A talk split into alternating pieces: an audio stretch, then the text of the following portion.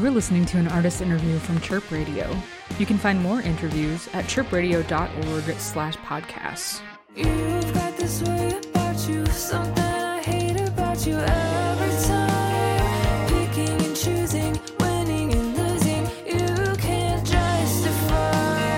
I'll never win you over just by exposure. Oh, I can pick a fight, watch it pass you by, name a better high. We could have made a scene all night going into the day, name a better way for you. What's up? This is Maddie G with Chirp Radio. I have the pleasure of speaking with Christine and Nicolette of the band Pool Kids today. How are y'all doing? Doing pretty good. Pretty great. Wonderful, wonderful. Your second release, a self-titled L P, just came out a little bit ago. How does it feel having that release?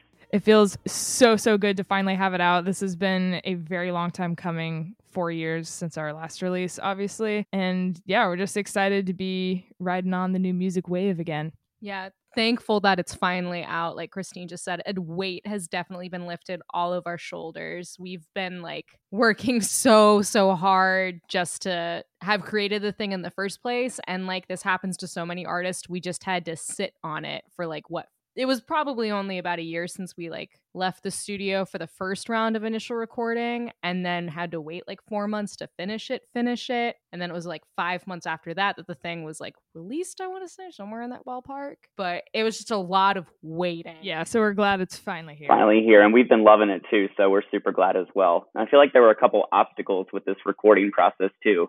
You want to talk about those? Yep. Um, I'm sure you're probably referring to the studio flood, the tragic studio flood. We were in the studio at the very last um, leg of everything. We had only a few days left, and we had just done sort of a listen through of what we had so far and um, wrapped up at about like, what time was it? Like It was two or three in the morning. It was very late. Yeah, it was like a late night and woke. I woke up. Well, Nicolette didn't wake up. She had her AirPods in. Um, but I woke up to the like assistant engineer just gently saying, "Hey guys, a uh, bit of an emergency situation." And he's like, so the studio, the studio was like downstairs and we were all sleeping like upstairs. And he said that the studio had flooded. And he just walked through all of the water because he was actually sleeping downstairs in the studio. Woke up to all the water, was very confused. Honestly, he could have died by walking through the water if there was like electrical issues. Thank God there was not any of that. So we get Andy up, we get Caden up. We decided to leave Nicolette in her piece, and it was just sheer panic. There was nothing we could do, you know, but we just had this nervous energy of like desperately trying to fix it. So we were literally shoveling. We found like a bucket, and we're just, there's videos of us just shoveling water out of a door. Yeah, all of our gear was ruined, and you know, we only had like a few days left, and we were like, how are we going to fix these songs? Like, now the record can't be finished, you know. It was just a, an enormous setback um that we didn't think we were going to come back from, but we did. So um and you mentioned it's been four years since your debut release. Uh do you feel like your music or style has changed since then? Yeah, definitely. The first record was just sort of a like rushed thing between, it was like I was writing the songs, then Caden would add drums, and we just kind of like went with whatever the initial idea was and just like kind of pooped it out. I don't know how else to say that. Um, but then this, you know, now we have Nicolette Alvarez on bass and Andy and I on guitar, and we're finally like a full formed four piece like it was always supposed to be. It's like a lot bigger and more complete sounding, and everything was like way more intentional rather than just, hey, I think I have a song, like let's just like record it, you know. It's like everything was a way bigger process, and it definitely shows. I don't think I have the energy to make it out.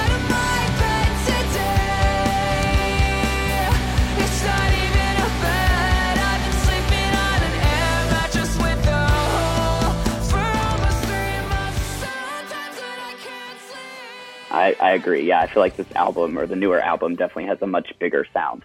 So even with that bigger sound, I feel like some of these lyrics on the new album are very relatable, you know, just kind of sleeping on air mattresses or like getting overwhelmed in group text messages.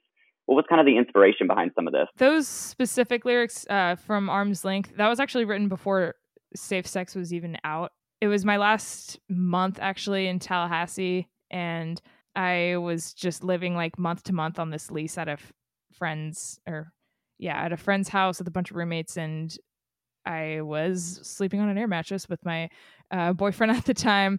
It was just a pretty like depressing existence, and I was feeling very left out from my like what was left of my friend group. You know, it's something that everyone's experienced, like, you know, going on Instagram and seeing people hanging out to stuff that you weren't invited to.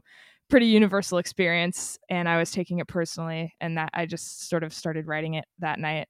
And some of the newer songs, um, what's kind of lyrically inspiring some of those? Largely about I was um, ending, mutually ending a seven-year long relationship that is depicted on the album in one way. I, I think a lot of people think it sounds like a toxic, horrible relationship, and it absolutely was not. You know, there was a lot of extremely depressing elements about it. Um, you know, moving separate ways from someone who you have literally grown up with. But also there was just a lot of like taking bits and pieces of stuff going on in my life, and also just taking certain emotions I was feeling and then sort of like making a song about it, but then like sort of creating like a narrative and story around like bits of the truth that helped me sort of express those emotions in a different way, like through a fictional story.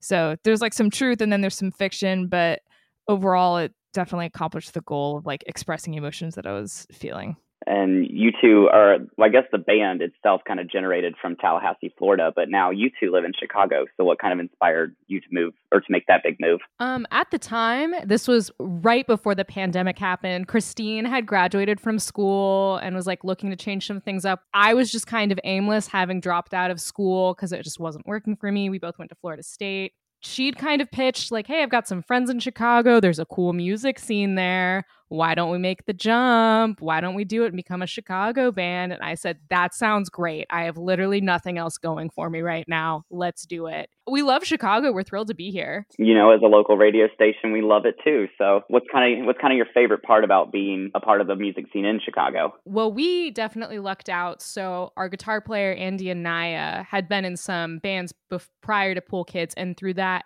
had a bunch of friends as bands that were already based here.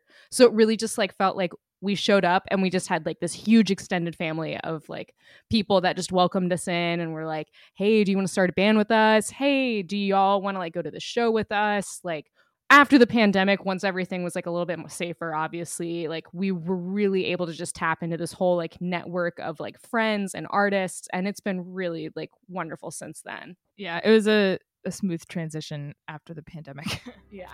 I'm probably never gonna clean this house again. I'm probably never gonna see your mom again. We'll probably never see eye to eye. I know exactly when you'll say goodbye.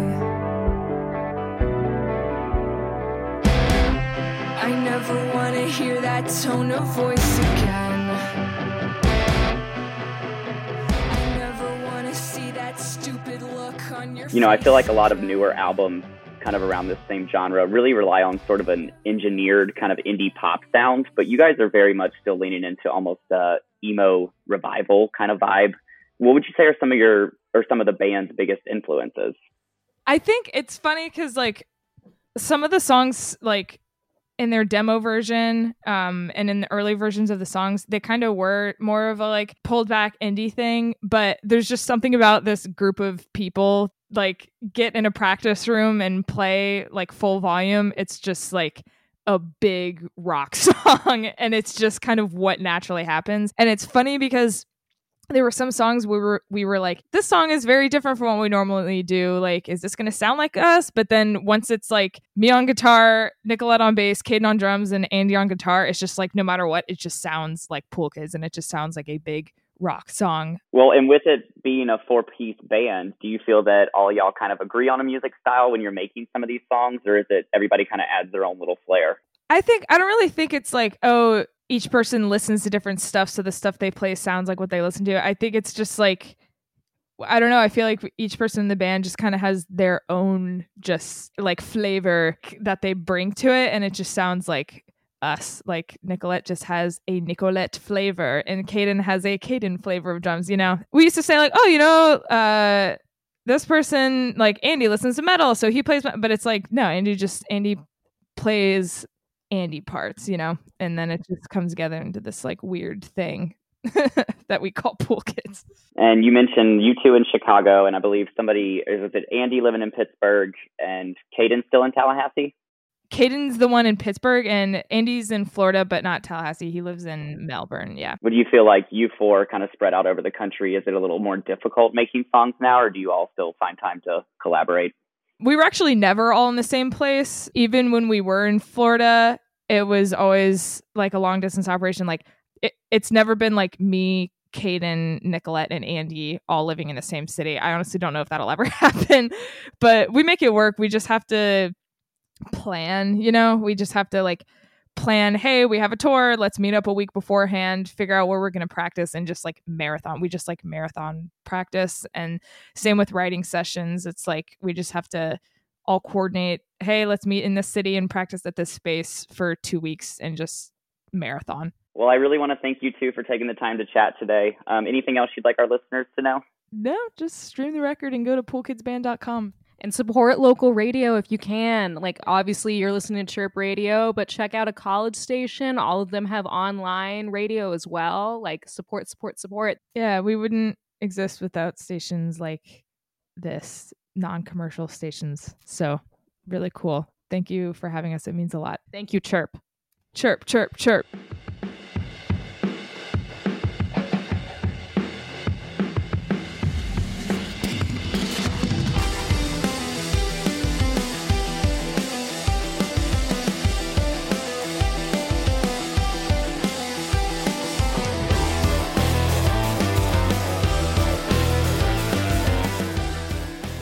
This has been an artist interview from Chirp Radio.